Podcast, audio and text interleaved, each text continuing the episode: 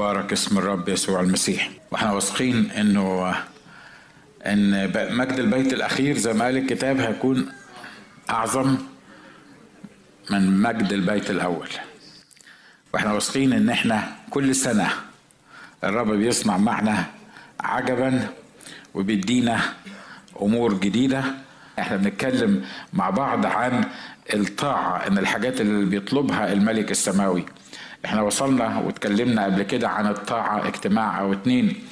الملك السماوي بيطلب إن إحنا يكون في طاعة حقيقية ليه. وقلنا إنه في حاجة اسمها الطاعة الجزئية اللي هي اللي هي طاعة ومش طاعة. يعني تاخد جزء وتسيب جزء. و... والحقيقة في أسباب للطاعة الجزئية وواضح جدا إن إحنا عايشين في الجسد ولأن إحنا عايشين في الجسد فإحنا دايما محاربين. ولأن إحنا دايما محاربين فإحنا الجسد بيميل دايما إن هو للأعذار. يعني نركن شوية على الظروف بتاعتنا واللي بيحصل معانا. فقلنا أسباب الطاعة الجزئية إحنا مش هنتكلم عن ده بالتفصيل تاني. أسباب الطاعة الجزئية صعوبة قبول وتنفيذ الطلبات الإلهية. وقلنا أعطينا مثل بإبراهيم إنه لما يتقال له خد ابنك وحيدك الذي تحبه إسحاق وقدمه ذبيحة قصة حلوة تقراها في الكتاب وتبقى اكسايتد كده أو تسمعها وأنت قاعد على الكرسي. لكن لو كنت أنت مكانه بلاش أنت لو كنت أنا مكاني مكانه يمكن متهيألي كنت ضربت نفسي بالنار لو أنا يعني لو لو في حقيقي حاجة زي كده عشان يقول لي خد ابنك. وعلى فكرة الموضوع ده حصل جد. أنتوا مصدقينه مش كده؟ ها؟ لأن من كتر ما هو غريب تحس إنه معقولة؟ ربنا عمل كده فعلا؟ آه عمل كده واتكلمنا في الموضوع ده. واللي قدر يخلي إبراهيم ياخد ابنه ويقدمه ذبيحة والرب ينقذه على آخر لحظات يقدر إن هو يدينا الطاعة الكاملة. فعشان كده أسباب الطاعة الجزئية. واحد قلنا صعوبة قبول وتنفيذ الطلبات الإلهية. الحاجة التانية. استعمال المنطق البشري في تنفيذ الوصية. لما أكون عندي استعداد إن أنا أطيع و... ويبقى اللي طالبه الرب صعب شوية عليا إن أنا أقتنع بيه فأعمل إيه؟ أفهمه بطريقتي البشرية وأحاول أستعمل المنطق البشري في تنفيذ الوصايا الإلهية. واتفقنا إنك عشان تستخدم دماغك في تنفيذ الوصايا الإلهية أكيد يا إما مش هتنفذها يا هتنفذها جزئيا. واضح اللي إحنا قلناه ده مش كده؟ عشان كده دايما يمكن كررت الحكاية دي بتاع خمسين مرة مفيش مانع إن إحنا تبقى واحد وخمسين. وهي دايما الناس بيقولوا إن الله عطانا عقل عشان نفكر بيه. إن الله عطانا عقل علشان علشان نعمل اللي هو عايزنا نعمل نعمله. يعني نفهم ونعمل الحاجة اللي هو عايزنا نعملها. أنا الحقيقة ما بوافقش على العملية دي. العقل عشان حاجتين. العقل عشان تدبر أمورك الطبيعية العادية وأنت ماشي وإلا لو ما عندناش عقل تبقى مصيبة سودة. لكن نشكر الله لأن كل الناس عندها عقول. الحاجة التانية العقل هو عشان تنفذ بيه وصايا الرب مش عشان تفهمها علشان تنفذها. لأن إن شاء الله لما تحاول تفهم وصايا الرب عشان تنفذها لا هتفهم ولا هتنفذها. حد موافق على الكلام اللي أنا بقوله ده؟ بدليل اللي إحنا بنقوله هنا. يعني دي وصية خد ابنك وحيدك الذي تحبه وقدمه ليه ذبيحة يفهمها إزاي إبراهيم؟ إذا كنت أنا مش فاهمها. يفهمها أبوه إزاي إزاي يقتنع بيها. فعشان كده العقل اللي عطاه لنا الله ده علشان ننفذ بيه الوصايا عشان طريقة تنفيذه مش عشان نقعد نتناقش إحنا نعمل كده ولا ما نعملش كده. فأسباب الطاعة الجزئية استعمال المنطق البشري في تنفيذ الوصية. وإحنا بندي المثل بشاول وقلنا إن شاول قال شاول من العمالقة قد أتوا بها لأن الشعب قد عفى عن خيار الغنم والبقر لأجل الذبح للرب إلهك منطق بشري. ليه عايزنا نقتل كل الحيوانات؟ ليه عايزنا نقتل كل الحيوانات؟ طب الإنسان ويستاهل القتل الناس الأعدائنا دول نقتلهم لكن الحيوانات نقتلها ليه؟ طب العقل بيقول إن إحنا نخلي بعض الحيوانات بعض الخرفان ومثلا العجول ولا واتيفر علشان نقدم ذبيحة للرب. يعني هو الرب معذور في العجول والذبيحة يعني آه، علشان انت تفكر له بالمنطق ده علشان تقدم له. باختصار الفكرة هي إن المنطق البشري دايما يبعدك عن تنفيذ الوصية. الحاجة اللي بعد كده قلنا أسباب الطاعة الجزئية. الخضوع لضغوط الجماعة أو عدم ممارسة السلطان الممنوح لي من الله. فقال شاول من العمالقة قد أتوا بها لأن الشعب قد عفى عن خيار الغنم المفروض لأجل الذبح للرب إلهك. وأما الغنم والبقر الباقي فقد حرمناه. واحدة من أسباب الطاعة الجزئية الخضوع لرأي الجماعة. معرفش قلت كده ولا لأ؟ لأنه مرات كتيرة بلاش الجماعة اللي بره مرات الجماعة اللي موجودة موجودة في الكنيسة. قول بس حاجة واحدة عايز تاخد فيها قرار. لو عندك عشر تنفار بياخدوا القرار معاك هيبقى عندك 15 رأي. قلت الكلام ده قبل كده مش كده؟ حد فاكره؟ يعني يعني لما يكون عندك ناس مختلفة وعايز تاخد رأي في أي حاجة حتى حاجة روحية. ما تفهمش إزاي الناس بتطلع كده بآراء عجيبة مع إن المفروض إنه إنه بإرشاد الروح القدس الناس كلها يكون ليها رأي واحد. على فكرة مش عيب إن إحنا نختلف في الآراء. مش عيب إن إحنا آه يكون كل واحد فينا ليه رأي. لكن العيب هو إن كل واحد فينا يتخيل إن رأيه هو الصح. ورأيه هو اللي لازم يتنفذ. ولو ما نفذوش رأيي تبقى مصيبة سودة. ليه؟ لأنه ما نفذوش رأيي. المفروض إن هو يحصل كده. ودي أسهل طريقة أسهل طريقة يعمل بيها العدو انقسام سواء جوه البيت الواحد أو جوه الجماعة الواحدة أو جوه الكنيسة الواحدة. وناس أنا بتكلم عن ناس روحيين وناس بيقولوا إنهم بيسمعوا صوت الرب وناس عندهم الإرشاد الإلهي. لكن تقعد تاخد قرار يطلع لك حاجات عجيبة ما تتخيلهاش. معرفش حد فيكم مر بالأمور دي ولا لأ. لكن لما أكون جاي وأنا مصر أن أخد قرار الروح القدس الكتاب بيقول رأى الروح القدس ونحن. لما كانت تحصل مشكلة في في الكنيسة كانوا يعملوا إيه؟ في الكنيسة الأولى. كانوا يعملوا إيه؟ ما يقولوش مثلا لا هو بطرس أول واحد فينا الراجل ده مقدام والراجل ده يعني كان قريب من الرب. أو يوحنا اللي كان بيتكئ على صدر الرب. كلام بطرس اللي اتسمع كلام يوحنا اللي اتسمع لا ده يعقوب ده الكبير. يبقى لازم نسمع كلام الكبير. لو اتصرفوا بالمنطق ده ما كانش في حاجة هتتحل في الكنيسة وكانت يعني حياتنا إحنا هتبقى مزربل بعديهم. لكن هم كانوا بيعملوا إيه؟ لما كان يبقى في قرار معين يتاخذ في منتهى البساطة الكبير والصغير بيصلي علشانه وبعدين يوصلوا للكلمة دي أو للجملة دي أو الحدث ده وهي إنه رأى الروح القدس ونحن. وإحنا بنصلي الرب قال افرزوا لي برنابا وشاول للعمل اللي أنا دعوتهما إليه. المشكلة اللي حاصلة في, في, في الكنيسة بتاعت الكنيسة الأولى وعلى فكرة في الكنيسة الأولى المشاكل لما تقراها في, في الكتاب تبدو إنها مشاكل بسيطة يعني حاجة بسيطة يعني وهم اجتمعوا وخدوا قرار وخلصناها. لا إبليس كان عنده خطة إنه يبوظ الكنيسة الأولى إنه يدمر الكنيسة الأولى قبل ما يكتب الكتاب. بحاجات بسيطة جدا يعني بقضايا بسيطة جدا. ناس من اليهود مثلا قالوا قالوا يعني يعني آه، الأمم دول إحنا نروح نكلمهم عن المسيح ولما يقبلوا المسيح يبقوا مساويين لينا كده على طول. إحنا اليهود إحنا اللي عندنا المواعيد والعهود والاشتراع زي ما قال الرسول بولس وعندنا كل الكلام ده. يجوا بقى الناس بتوع الأمم دول نكلمهم عن المسيح يقولوا قبلنا المسيح يبقوا متساويين لينا؟ لا لازم يحصل إيه؟ لازم يبقى في يهود ولازم يبقى في أمم. طب وازاي يحصل بقى؟ يعني الامم دول نعمل فيهم إيه؟ يقول لك الامم دول الأول لو عايزين ينضموا للكنيسة لو عايزين ينضموا لكنيستنا يعملوا إيه؟ لازم يتهودوا الأول لازم يدرسوا الناموس لازم يدرسوا العهد القديم لازم يصدقوا الذبائح ويشتغلوا على موضوع الذبائح ده وبعدين نسمح لهم إن هم يكونوا موجودين في الكنيسة. حسب المنطق البشري ده كلام مظبوط مش كده ولا إيه؟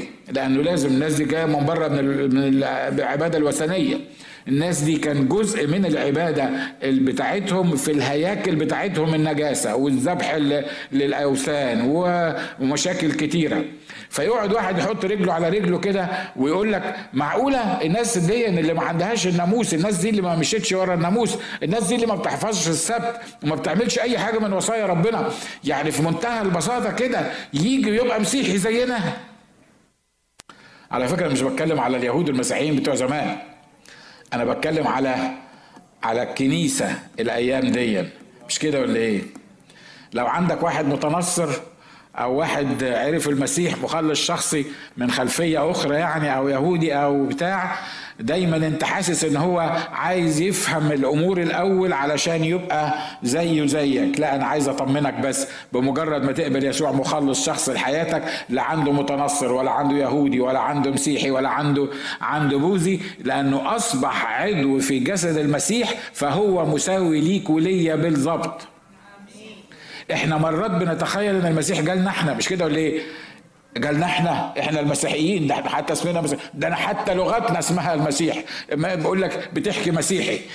في في في أعظم من كده بتحكي مسيحي. يعني حتى اللغة عملناها. ما أعرفش إزاي إحنا ألفنا القصة ديت إنها مسيحي ولا بتاع. أنا عارف إنت اتخانقوا معايا. بس اني anyway ما, ما ما فيش نشكر الله يسوع. ما كانش بيتكلم لغة الفراعنة. فإحنا خلصانين من الموضوع. ما فيش يعني ما فيش صراع بيننا وبين بعض. خليه يتكلم مسيحي. أنتوا واخدين بالكم من دماغاتنا اللي متظبطة على حاجة معينة؟ دايما دماغاتنا متظبطة على إحنا. دايما دماغاتنا متظبطة على على جماعتنا على لغتنا على مكان ميلادنا. أما تكلم حد من من نينوى يقول لك ده إحنا ده إحنا من نينوى ده إحنا الألقوشي الألقوشيين طبعا أنتوا عارفين ال ال القصص دي. كما لو كان يعني الأخ نحوم ما دام دفنوه هناك كل الألقوشيين مؤمنين. نشكر الله لأجل كل الألقوشيين اللي موجودين عشان ما يستنونيش بعد الاجتماع. واضح اللي أنا عايز عايز أقوله من من القصة دي الضغوط بتاعت الجماعة بتخلي المؤمنين يفكروا بطريقة مختلفة عن الطريقة الكتابية اللي المفروض يفكروا بيها. فضغوط الجماعة أبقى أنا كمؤمن معرفش أنت الحالة دي عندك ولا لأ أنا محصور بين اتنين. بين اللي بيقولوا الكتاب وبين الوصايا الكتابية الحقيقية وبين اللي بتقوله الجماعة. بين اللي بيعلمه لي الكتاب واللي بتعلمه لي الكنيسة. تقول لي ما هو مش الكنيسة بتعلم من الكتاب. لا مش كل كنيسة بتعلم من الكتاب. بين لما الرسول يقول عندنا الكلمة النبوية التي هي أثبت اللي تفعلون حسنا إن انتبهتم إليها كما سراج منير وفي ليلة ضلمة زي ما بيقولوا. وحد تاني يطلع يقول لي ما هو أصل بص يعني أصل الكتاب مش مدون فيه كل حاجة. فلأن الكتاب مش مدون فيه كل حاجة فإحنا عايزين ناخد كتاب اسمه أقوال الآباء أو تاريخ الكنيسة أو وات نحطه جنب الكتاب علشان يعني الحاجة اللي مش مدونة في الكتاب نقدر ناخدها من الحاجة المدونة في تاريخ الكنيسة. حقيقي الحاجة اللي مش مدونة في الكتاب أنت مش محتاج أصلا تاخدها لأنها لو كنت محتاجها كان دونها لك في الكتاب. الحاجة التانية by the way مستحيل هتلاقي حاجة مش مدونة في الكتاب. مستحيل هتلاقي حاجة مش مدونة في الكتاب. يمكن ما تكونش مدونة يعني بالصورة الواضحة بتاع بتاعة الناس اللي بيتكلموا بيها لكن للناس اللي عندهم عقول روحية وبيفهموا الأمور بطريقة روحية أنا في رأيي الشخصي إن الكلمة كل الكلمة كل الكتاب صالح للتعليم والتفهيم والتوبيخ والتقويم وكله ليه؟ لأنه الله عارف احتياجي فعشان كده الضغوط بتاعة الجماعة وعدم ممارسة السلطان الممنوح ليا من الله. دي نقطة لو إحنا هنتكلم فيها ممكن ناخد فيها اجتماعين كاملين. لأن واضح إن إحنا معظم المرات إحنا كمؤمنين عايشين في وسط أسر مش مؤمنين. مش كده ولا إيه؟ وتلاقي نفسك لازم يكون في كونفليكت لازم يكون في صراع لازم يكون في اختلاف لازم يكون في كراش بينك وبين اللي جنبك.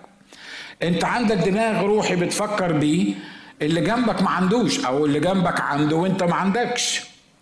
وأنتوا الاتنين عايزين توفقوا منطق بشري مع منطق إلهي. وصايا كتابية مع وصايا الناس. اللي بيقول الله مع التقليد اللي إحنا عايشين فيه ومع الجماعة بتاعتنا. ففي منتهى البساطة تلاقي نفسك لا عارف تتبع ده بالكامل ولا عارف تتبع الناحية التانية بالكامل وتعيش مزربل وطول حياتك تبقى في صراع. حد اختبر الكلام ده؟ بالتالي كلنا اختبرنا. إيه خايفين ترفعوا ايديكم مش كده؟ آه يعني في ناس رفع ايديها نشكر الله عشان ما حدش استناه في البيت. ف دي الحقيقة وده بيخلينا نعمل إيه؟ نرضي الجماعة شوية وننفذ الوصايا الكتابية شوية. نسمع اللي الرب عايز يقوله بس يعني نحوره كده شوية ونخليه يمشي مع الجماعة الضغوط اللي موجودة حوالينا. وعلى فكرة دي اسمها طاعة جزئية وهنعرف آه يعني خطورة الطاعة الجزئية. حاجة اللي بعد كده وجود مخارج لتنفيذ الوصية ولوم الآخرين على أخطائه. فقال شاول من العمالقة قد أتوا بها لأن الشعب قد عفى عن خيار الغنم لأجل الذبح للرب إلهك. وأما الغنم والبقر الباقي فقد حرمناه. ما أعرفش قلنا الكلام ده ولا لأ لكن إحنا دايما لازم تلبس التهمة للي جنبك. صح؟ لازم. بيقولوا أصعب كلمة على لسان البشرية هي كلمة أخطأت.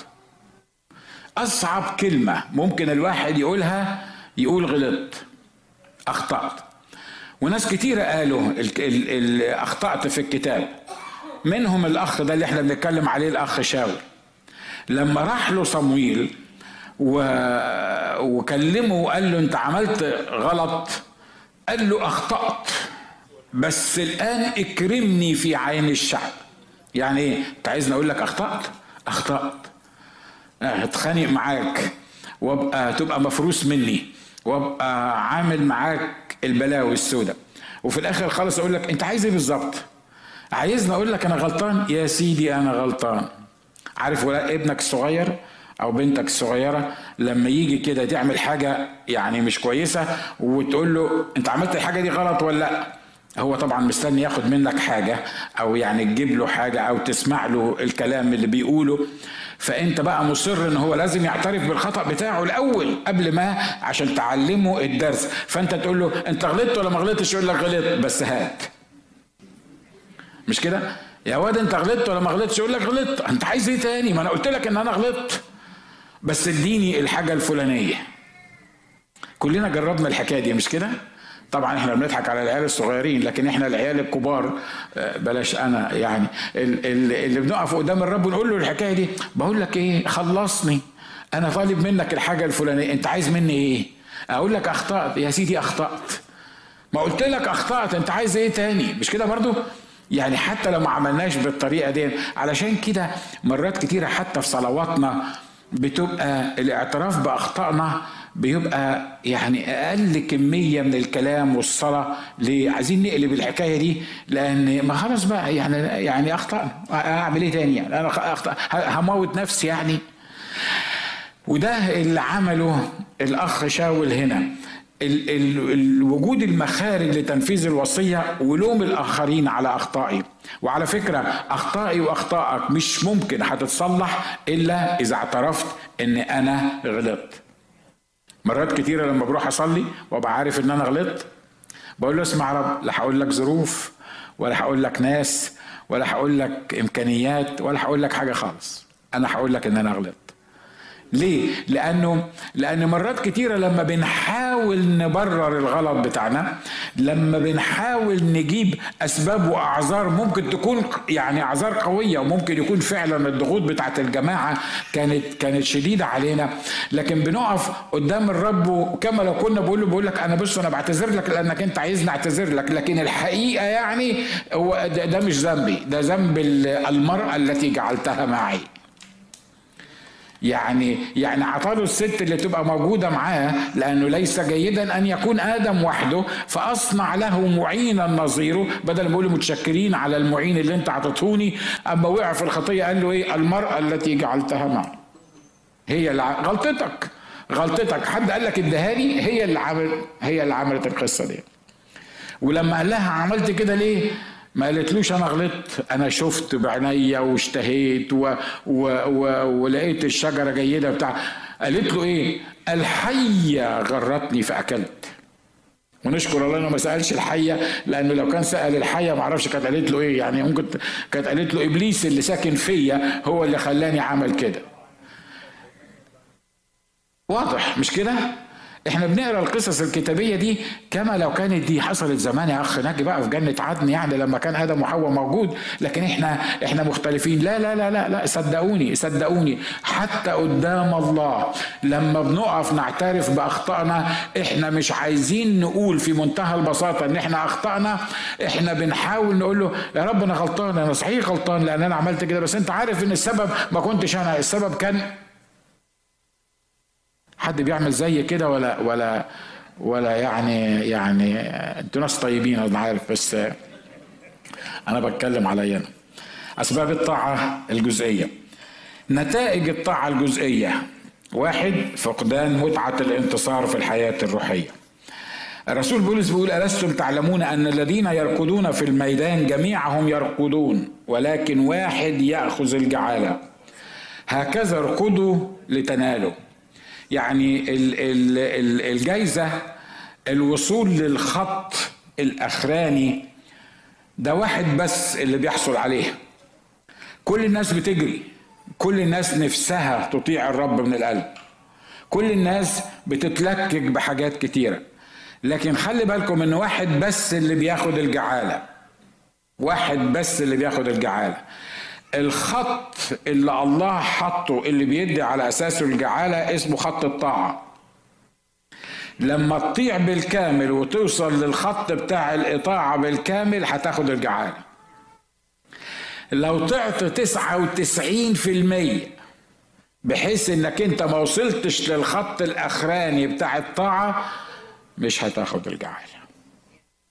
مظبوط؟ تقول لي يا أخ ناجي ربنا مخه أكبر من كده يعني؟ معقولة؟ يعني هو هو وصاني وقال لي اعمل الحاجة الفلانية. ما عملتهاش يعني. ده أنا عملتها 99 و9 من 10% الأخ شاول هنا كان بيقول للرب بيقول له الكلام ده بيقول له ده أنا رحت. بيقول لصمويل بيقول له أنا رحت وحاربت وأنهيت على عماليق وخلصت عليهم رجالة وستات وأطفال وعملت كل اللي أنت وحرمت المواشي بتاعتهم. وزي ما قلت لكم المرة اللي فاتت واضح إن هو بيقول كده واحدة من المعيز اللي كانت موجودة آه، في وسط الغنم قالت له لا فالكتاب ما يعني الحتة دي بالذات ما كتبتش في الكتاب لكن صمويل قال له إيه؟ قال له الله أنت بتقول حرمت وحرمت وحرمت وحرمت أمال إيه اللي أنا سامعه ده؟ صوت الغنم اللي أنا سامعه ده ده إيه بالظبط ده أنت حرمت فعلا؟ زي ما اتفقنا لما ابتدينا نتكلم عن الموضوع ده قلنا إن الرب قال الوصية دي لشاول عن طريق صمويل بالتفصيل. بالتفصيل الممل قال له تروح تحرمهم كلهم تحرم راجل وست تحرم ولد وبنت تحرم كبير وصغير تحرم غنم وبقر حمير وجمال. واتفقنا وإحنا قلنا ليه الرب عمال يعني يصر كده إنه يعدد الأمور دي كلها؟ عارف ليه؟ لأنه شاول هيجي في الآخر يقول له بس أنت ما قلتليش إن أنا أحرم الحمير أنت قلت لي إن أنا أحرم المواشي أنا حرمت كله بس خليت الحمير. ما انت ما قلتش من الأول. عشان كده الوصية اللي الرب بيقولها بتبقى واضحة جدا ومركزة جدا وإحنا عارفينها كويس قوي. لكن اللي بنعمله هو إن إحنا بنخلي منها جزء. على فكرة الطاعة الحقيقية للرب ليها متعة خاصة. أنا متأكد إن أنتوا إن أنتوا كلكم جربتوا الحاجة دي أو يعني ناس كتيرة منكم جربت الحاجة. عارف لما تطوع الرب في حاجة لا تصدق. أنا بتخيل معايا آه، بتخيل كده في دماغي إبراهيم لما طاع الرب وخد الواد وعمل القصة دي كلها. وهو رايح حزين. أكيد لأنه أب مش كده ولا إيه؟ وهو رايح confused وهو رايح الواد بيسأله بيقول له فين الذبيحة؟ قال له الرب يرى له ذبيحة يا ابني يا ابني أنا مش عارف يعني مش عارف أقول لك إيه أنا مش قادر أقول لك إن طبعا الكتاب ما نصش على الحكاية دي بس أنا بتخيل إن ده اللي دار في عقله على الأقل. يا ابني أنا مش عارف أقول لك فين الذبيحة أنت كلامك مظبوط وأنا يعني بس مش قادر أقول لك إن أنت الذبيحة. وطالع وماشي وحامل الحطب والقصة دي كلها لكن هو راجع. وهو راجع كان بيعمل إيه؟ بتهيألي كان فرحان وبيهتف وبيهلل. ليه؟ لأنه مش بس خد الواد ونزل. وعلى فكرة لما تطيع الرب مش بس تتحل المشكلة ده تتحل المشكلة والرب يعوضك أضعاف ويخليك توزع على الآخرين. لأن الكتاب قال كده أباركك وأجعلك إيه؟ بركة. بقول له لأنك لم تمسك ابنك وحيدك عني معناها لأنك طوعتني مش بس حباركك بسبب الطاعة بتاعتك ده أنا حباركك وتكون سبب بركة للآخرين. أنا حباركك واستخدمك مع الآخرين. حباركك وهتكون أب لجمهور كثير فيك تتبارك جميع قبائل الأرض. وده اللي حاصل وده اللي إحنا شفناه. علشان كده نتائج الطاعة الجزئية أو عقاب الطاعة الجزئية فقدان متعة الانتصار في الحياة الروحية.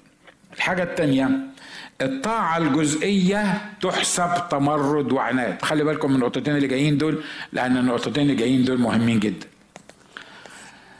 الرب بيبص على طاعتي الجزئية طاعتي اللي مش كاملة بيتعامل معاها كالتمرد والعناد. مش كتر خيرنا قال لنا اعملوا حاجة عملنا 95% منها.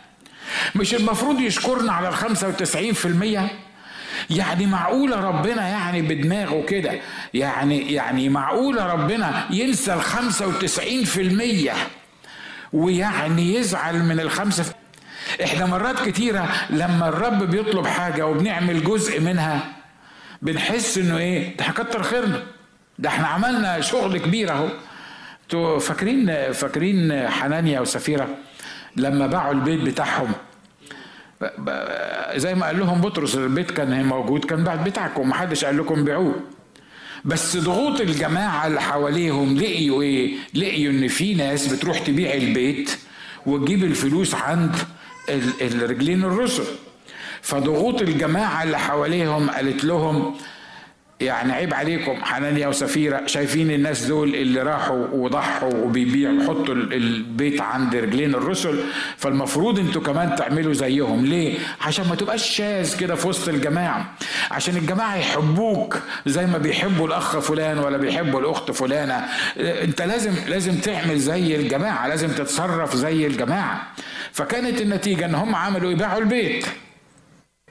وبعد ما باعوا البيت قال معقولة هنحط كل الفلوس دي عند رجلين الرسل؟ طب على الأقل يعني ناخد شوية من الفلوس دي. هم عملوا حاجة غلط. يعني الواضح إن هم حسب المنطق البشري ما عملوش حاجة غلط. ليه؟ لأن أطاعوا الرب واللي كان معاه بيوت ومش عارف مين كان بي بيبيعها. لكن الرسول بطرس سأل الاثنين سؤال بسيط جدا. قال لهم أبي هذا المقدار بعتما البيت. انت مالك يا أخي؟ ناس جايبة لك فلوس. ناس جايبة لك 90 دولار. تقول لهم أنتوا كان المفروض تجيبوا ال 100 دولار؟ انت واخد بالك من اللي أنا بقوله؟ ها؟ حسب المنطق البشري. ده انت يا رسول بطرس المفروض تقول لهم كتر خيركم وإحنا متشكرين جدا وانتوا جبتوا الثمن بتاع البيت وانت عارف ان هم واخدين منه شوية يعني. لكن it's okay ده بتاعهم ده ده كتر خيرهم ان هم دفعوا المقدار ده. أنا مش بتكلم على العشور اللي انت بتدفعها.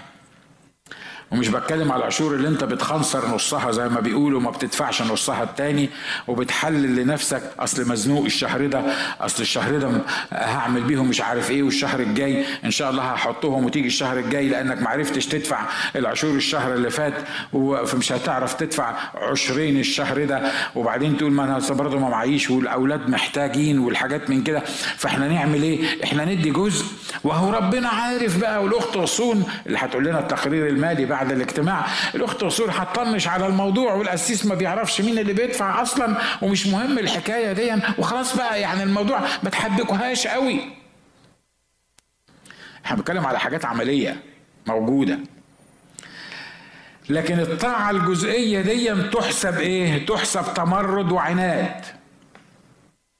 لما ما تعملش اللي قاله الرب مية في المية يعاملك الرب كالمتمرد وكالمعاند. وحصلت مع حنانيا وسفيرة ولا لأ؟ لما قالوا له إن إحنا بعنا بالمنظر ده قال لهم ليه ليه ليه ليه بتجرب الروح القدس؟ أنت مش عارف إن الروح القدس شايفك أنت عارف مش عارف الروح القدس وزن الأمور. هو البيت مش كان بتاعكم وكان موجود المهم الراجل مات. وبعدين الأخت سفايرة جاية نفس القصة ما هم متفقين مع بعض هم الاثنين في البيت. وبعدين بيقول لها أبي هذا المقدار بعتما الحقل. وكان حقل ولا بيت؟ ما يهمكش يا باهر هم واحد من الاثنين anyway فبهذا المقدار بعتهم الحق قالت له آه. قال لها الرجاله اللي دفنوا جوزك هم موجودين هيدفنوك أنت كمان. ده ربنا ده قاسي جدا جدا جدا يموت واحد ومراته. علشان ما جابوش كل الفلوس اللي باعوا بيها الحقل بتاعهم ده. معقولة؟ معقولة يعني يعني يعني يعني لازم يبقى أرحم من كده شوية علينا. وقال وقال أصل هو عايز يباركك. فلما أنت بتعمل كده أنت ما بتتباركش. وبيحسب الله الطاعة الجزئية إنها تمرد وعصيان. لو لو لو الرسول لو صمويل النبي فكر شوية وقال بصراحة كتر خير يعني شاول. حط روحه على كفه وراح حارب هو والجنود وخلصوا على الشعب وموتوا الغنم وعملوا كل الحكاية. خلاص بقى يعني أنا يعني ربنا هيفوت العملية دي وهيمشيها لهم. يعني مفيش مشكلة وخلاص يعني ده, ده عشان هنذبح للرب إلهك. بيقول فقال صمويل هل مسرت الرب بالمحرقات والذبائح كما باستماع صوت الرب؟ هوذا الاستماع أفضل من الذبيحة والإصغاء أفضل من شحم الكباش لأن التمرد كخطية العرافة والعناد كالوثن والترافيم. ولو إحنا يعني هنتكلم عن التمرد والعناد والأيام البيضة اللي إحنا بنعيش فيها ديًا وهنقول إن التمرد والعناد بالنسبة للأولاد بقيت حاجة عادية جدا يعني تمرد وعناد. مفيش حاجة عجباهم في الدنيا. مش كده برضو ولا إيه؟ ولا أنا يعني عايش في عالم تاني؟ ولا فاكر أبوه ولا فاكر أبوه عمل إيه أصلا عشان يتجوز أصلا أمه وعلشان يجيبوه وعشان الحالة اللي عاشوا فيها ولما جم هنا كان شكلهم إيه وحاجات من كده. الأولاد في دماغهم تمرد وعناد وعناد وعناد. الواحد فيهم بيعند في نفسه زي ما بنقول. الواحد فيهم الواحد فيهم بي بي بي بيفكر بأسلوب. حد جرب اللي أنا بقوله ده؟ على فكرة مش العيال بس الكبار كمان. الكبار كمان. تبقى الفكرة غلط في دماغه وتقول له الفكرة دي مش مظبوطة يقول لك هو كده. هو كده. أنا شايف كده. هو ده اللي أنا مقتنع بيه. هو ده اللي أنا عارفه. يا ابني هتروح ورا الشمس يا حبيبي فوق. اللي أنت بتعمله ده هيضرك. يقول لك مالكش دعوة بيا. يا حبيبي ده هيضرك. مالكش دعوة بيا. وبعد ما يتضر ويرجع لك انت أب أو أم فلازم هتفتح أحضانك ولازم هتقبل. برضه يترمي في أحضانك بس اللي في دماغه هو في دماغه. صح؟ وبعدين نقول أمريكا. هي أمريكا اللي عملت فينا كده. لا ده مش أمريكا الحقيقة. ده روح عناد وتمرد في الجيل الجديد اللي إحنا بنعيش معاه. هو كان في جيلنا برضه يعني. هو كان يعني موجود في جيلنا بس ما كانش واضح لأن إحنا ما كانش عندنا لا إنترنت ولا كان عندنا سيارات بنسوقها كل واحد لوحده ولا عندنا الإمكانيات اللي تخلينا نحس إن إحنا يعني نقدر نعمل حاجة معينة. لما تطاوع الله طاعه جزئية هو بيساوي الطاعة الجزئية بالوثن والطرفين كأنك بتعبد وثن كأنك بيقول كده التمرد كخطية العرافة وال وال والعناد كالوثن والطرفين طب عقاب خطية العرافة وال والوثن ده في الكتاب هو إيه؟ إنك تمسك الراجل بتاع العراف ده وتقول له عيب يا راجل عليك كده ما ينفعش انت بتاع ربنا ما تعملش الحكاية دي. مظبوط؟ الكلام ده؟ ده بيقول لا يكن في وسطك عراف أو عرافة والعراف والعرافة دول تعمل فيهم إيه؟ تقطع تلك النفس. يعني إيه تقطع تلك النفس؟ يعني تقتله. اشكر الله إن عندنا في المسيحية ما بيقولش لحد اقتل حد. ليه؟ لأنه هو موجود دلوقتي يصلح ال ال الأمور اللي حاصلة دي. لكن لما يبقى فيه عرافه أو وثن في حياة المؤمن تقول لي ما إحنا أنت قلت أهو إحنا في العهد الجديد فما فيش ما, ما تتقتلش. لا أنا عايز أقول لك لما يبقى في عرافه أو يبقى في وثن أو يبقى في عدم طاعة في قتل من نوع آخر في الحياة المسيحية مع المسيحيين المؤمنين. والقتل اللي أنا بتكلم عليه مش إنك تفقد حياتك زي ما كانوا بيعملوا الحكاية دي في العهد القديم لكن تفقد الشركة بتاعتك والعلاقة بتاعتك مع مصدر الحياة اللي اسمه يسوع المسيح فتعيش ميت وأنت حي.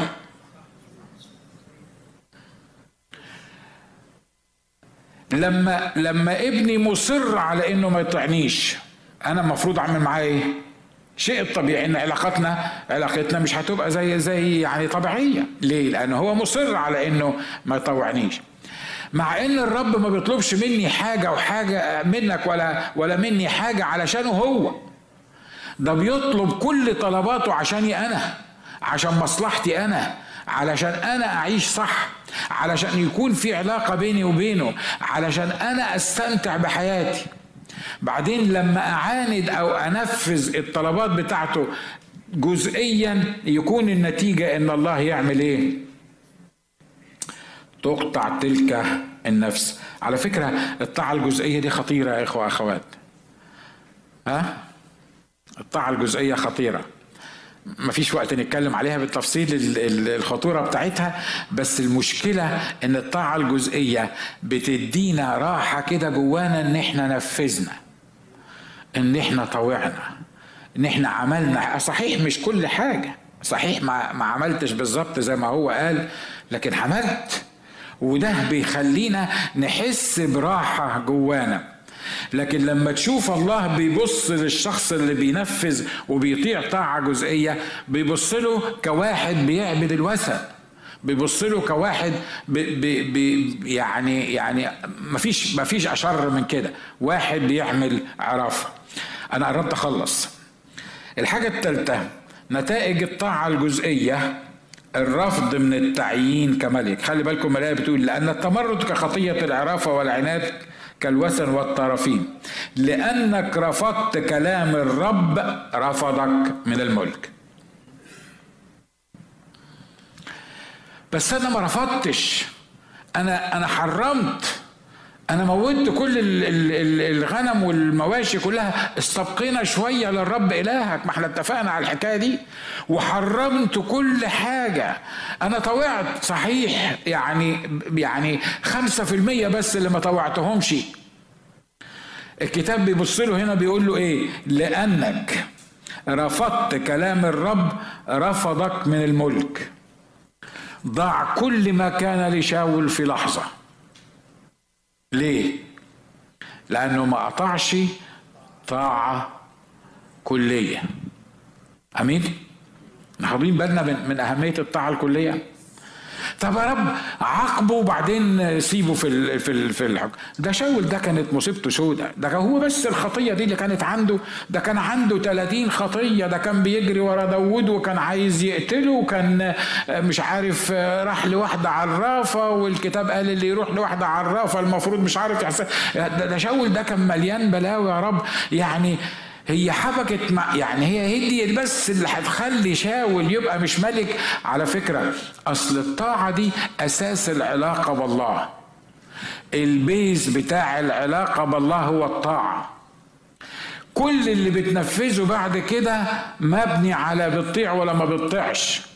فالله ما بيبصش للي انت حققته أو هتعمله أو عملته أو صرفت فيه. الله بيبص للأساس اللي انت بتتعامل معاه فيه. لو انت الأساس بتاعك مظبوط انك بتطيع الرب كل اللي هتبنيه بعد كده هيتبني بالطريقة المظبوطة. وكل اللي هتبنيه بعد كده هيبقى كامل. لكن لو الأساس أصلا مخوخ مش موجود الطاعة مش موجودة حتى لو بنيت شوية من الحاجات اللي قالك عليها ملهاش أساس من الطاعة. عشان كده الكتاب هنا بيقول لأنك رفضت تترفض. رفضت تطيع الرب الرب يرفضك. وأنا عارف انه يرفضك دي ليها معاني كتير وما تقوليش يعني يرفضك يعني مش هيبقى. يبقى متجدد يعني مش هيخش السماء لا هيخش السماء هو شاول ده دخل السماء ولا ما دخلش السماء متهيألي موجود في سحابة الشهود, الشهود مش كده؟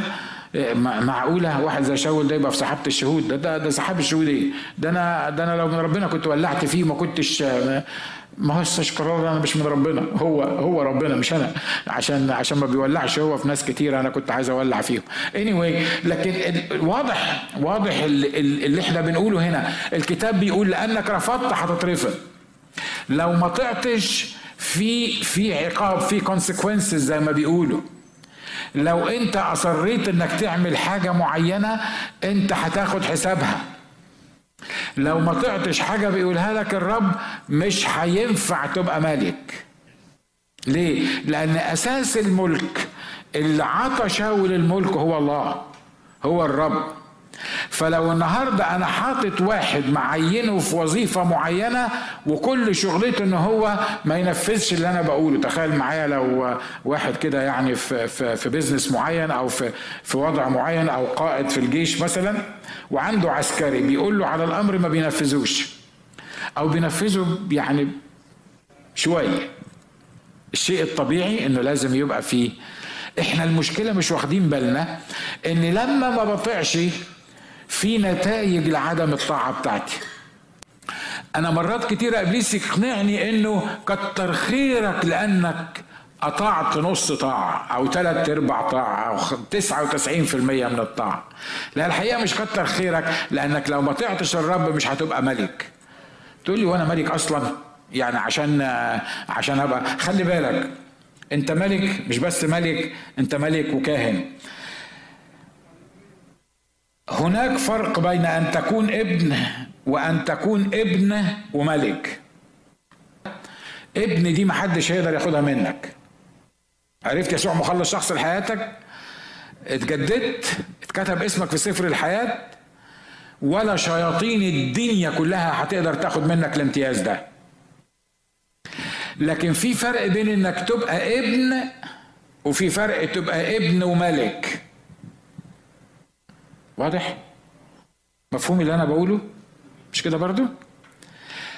أنا كابن لله أنا مدعو. الكتاب بيقول جعلنا ملوك وكهنة لله ابيه أنا مدعو مش بس أبقى ابن ده أنا مدعو إن أنا أكون ابن وملك. يعني صاحب قرار يعني ليا كلمة يعني بتعامل كملك. علشان كده بتلاقي مؤمنين كتير بس مش عايشين ملوك. مؤمنين عددهم كتير جدا thousands and millions في من من الناس مؤمنين بس عايشين عبيد وعايشين في احتياج. مش بتكلم بس عن احتياج مادي. وعايشين في لخبطة وعايشين في في في مشاكل وعايشين ليه؟ لأنه مش ملك. لأنه ملوش كلمة. لأنه مش هو اللي بيحكم. لأن الجماعة اللي بتحكم فيه لأن اللي حواليا هم اللي بيحكموني. عشان كده اللي حصل هنا ولو شفتوا يعقوب لما كان بيبارك ابنه ابنه البكر. فالابن البكر دي يعني البكر ده ليه ليه امتياز خاص. قال له الكلمات دي رأوبين أنت بكري قوتي وأول قدرتي فضل الرفعة وفضل العز. ما فيش وقت إن إحنا نقعد يعني نفسر كل كلمة من الكلام ده بس ده كلام كبير قوي. لكن الحقيقة يا راوبين أنت فائر كالماء لا تتفضل. لا تتفضل معناها ما أقدرش أفضلك عن إخواتك. ما أقدرش أخلي البكورية هتبقى ليك. أنا مضطر رغم إنك أنت البكر رغم إنك أنت الابن لكن ما تحصلش على البكورية لأنك أنت فائر كالماء. أنت مش ثابت. أنت بتعمل اللي بيطلع في دماغك. أنت بتقرر وبتنفذ من غير ما ترجع لي.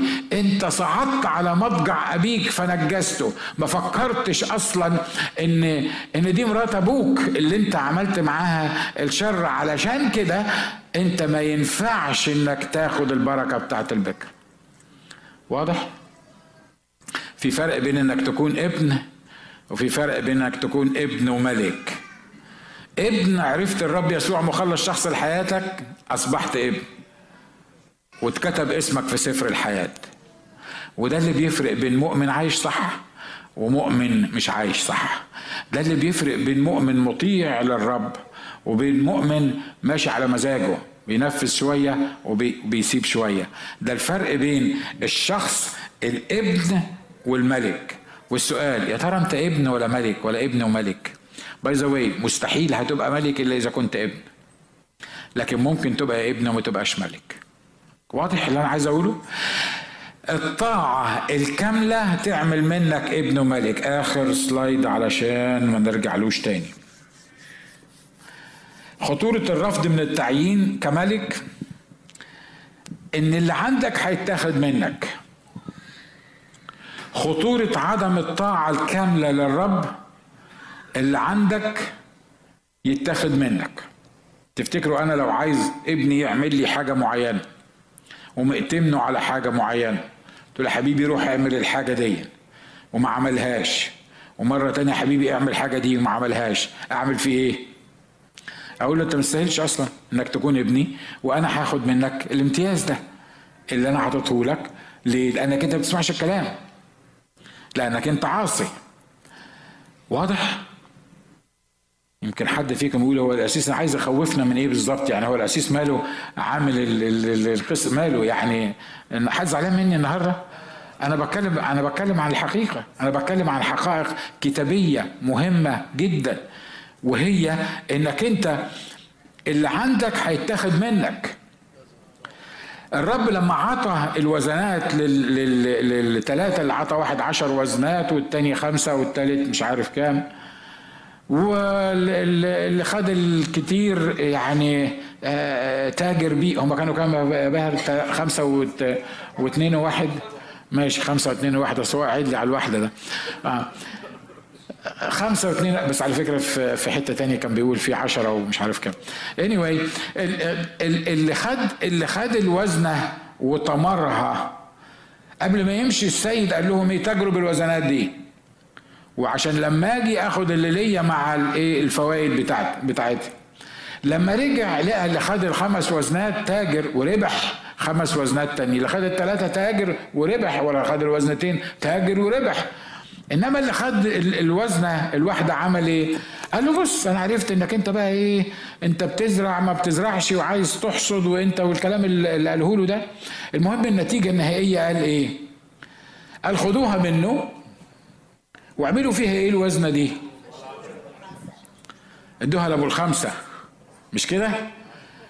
أو لابو العشرة whatever في خمسة وفي عشرة صدقني المثل اتقال مرتين.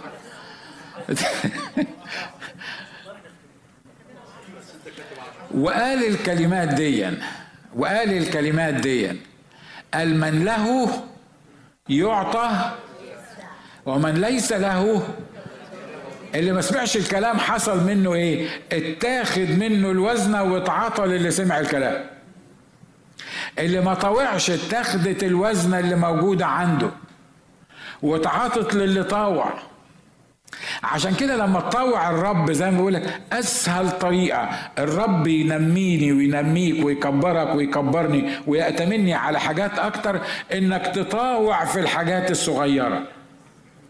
إنك تنفذ بالظبط اللي الرب بيقوله في الأمور البسيطة في الأمور الصغيرة. لما تبتدي تنفذ في الأمور البسيطة الصغيرة يأتمنك على أكتر يديلك وزنات أكتر وتلاقي نفسك من مجد المجد ومن قوة إلى قوة.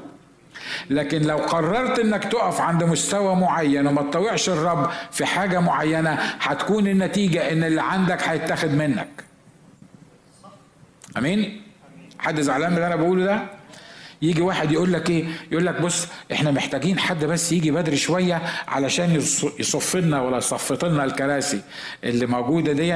آه وبعدين وبعدين آه أجي أقول أنا أنا صفط الكراسي برضو يعني هم مش عارفين إمكانياتي؟ ده أنا دارس كمبيوتر. ده أنا, مش بكلم على حد معين ها؟ آه أنا أنا واخد واخد ماجستير في الكمبيوتر. فيعني المفروض يحطوني مكان رباح ولا يحطوني مكان آه هو ايفر بيشتغل فينا أو فاتن أو أي حد محبة المفروض يعني مش واخدين بالهم مني أنا أصلا أنا مش واخدين بالهم من إمكانياتي تكون النتيجة إنك لا تصفط الكراسي ولا تشتغل في الكمبيوتر ليه؟ لأنك أنت حاسس إنه الحاجة اللي عاطينها لك الصغيرة دي حاجة لا تتناسب مع إمكانياتك. فأنت مش قادر تعملها لأنها ما تتناسبش مع الإمكانيات العظيمة بتاعتك. تلاقي نفسك مستحيل توصل للكمبيوتر لكن لو انت صفطت الكراسي وبعدين حد قال عارف اللي بيصفط الكراسي ده؟ ده عنده talent في موضوع معين. يقول معقوله الراجل ده عنده talent في الموضوع ده وهو بيصفط الكراسي يبقى يبقى الراجل ده لازم نعمل له promotion نطلعه من تصفيط الكراسي. ده لو كانت دي promotion يعني لأن أي عمل في في في, في الكنيسة متساوي للي واقف بيوعظ ولا اللي واقف بيرنم لكن لما يحصل كده أعمل إيه؟ أبتدي أتمنه على حاجة أكبر. وابتدي أتمنه على حاجة أكبر وبعدين على حاجة أكبر. بس ابتدى إزاي؟ ابتدى بتصفيط الكراسي أو ابتدى بوات مش أنا خايف مش عارف مين اللي بيصفط الكراسي. لحسن حد يقول لك يعني بيقول عليا أقل واحد في في الكيس. أنا أنا بتكلم عن نفسي. أنتوا معايا يا اخوه أخوات؟ لما تبتدي بالصغير تلاقي الرب عمال يزيدك. لما ما تطوعش في الصغير حتى الكبير اللي موجود عندك يتاخد منك. لأن الرب مش عايز واحد يقعد يناقشه في الأوامر اللي بيقولها. الرب عايز واحد يطوعه في الأمر الأولاني يقوم يديله أمر تاني. وبعدين لما يطوعه في الأمر التاني يديله أمر تالت. خلي بالكم إن الرب أول مرة ظهر لإبراهيم ما قالوش اسمع إبراهيم فيك تتبارك جميع قبائل الأرض. ما قالوش الكلام ده. أول مرة أتكلم معاه حسب تدوين الكتاب قال له إيه؟ قال له اخرج من بيتك ومن أرضك ومن عشيرتك وتعالى هوديك مكان ما تعرفوش لغاية دلوقتي. لما إبراهيم طاع الحكاية دي ابتدى ياخده وبعدين ابتدى يرفعه وبعدين ابتدى يرفعه وبعدين في الآخر خالص قال له فيك تتبارك جميع قبائل الأرض مشكلتنا يا إخوة أخوات وأنا خلصت. مشكلتنا إن إحنا عايزين نطلع السلم ننط على على الدرجة العشرة. مش كده ولا إيه؟ كلنا كلنا دي مشكلتنا. لكن عايز أقول لك لما تطوع الرب في الأمور الصغيرة وزي ما قال الكتاب لا تحتقر يوم الأمور الصغيرة. هيجي اليوم اللي الرب هيأتمنك على الأمور الكبيرة. ويجي اليوم الرب هيستخدمك بطريقة مختلفة تماما عن اللي انت بتفكر فيه. موضوع الطاعه موضوع مهم. درب نفسك عليه. حاول تسمع واللي يقولك اعمله. غريب اعمله. ما يتعملش اعمله. ما ينفعش برضه اعمله. ما عندكش امكانيات برضه تعمله. يعني تعمله يعني تعمله يعني تعمله بص اللي جنبك قول له طيع الرب واعمل اللي بيقول لك عليه حتى لو خطوات بسيطة بس ما تهزش دماغك قوي وانت بتقول له كده لأن واضح إن أنت مفروس منه. فالطريقة دي وهي عارفه أنا بتكلم عن مين. فيعني يعني. إحنا بنتكلم إحنا بنتكلم موضوع روحي مهم جدا طوع الرب في اللي بيقول لك عليه حتى لو كان غير منطقي حتى لو كان غير مقبول حتى لو كان انت مش فاهمه مش مهم تفهمه طوع الرب زي ما بيقول لك بالظبط واعمل وبعدين تعالى كلمني عن الخطوة التانية اللي هياخدك فيها في حياتك وهتتقدم من مجد إلى مجد ومن قوة إلى قوة حد كلمه الرب النهارده؟ ها؟ أه؟ تعالوا نقف مع بعض تعالوا نرنم قول له يا رب علمني طاعتك يا رب أنا عايز أتعلم فعلا إزاي أطيعك عايز أتعلم فعلا.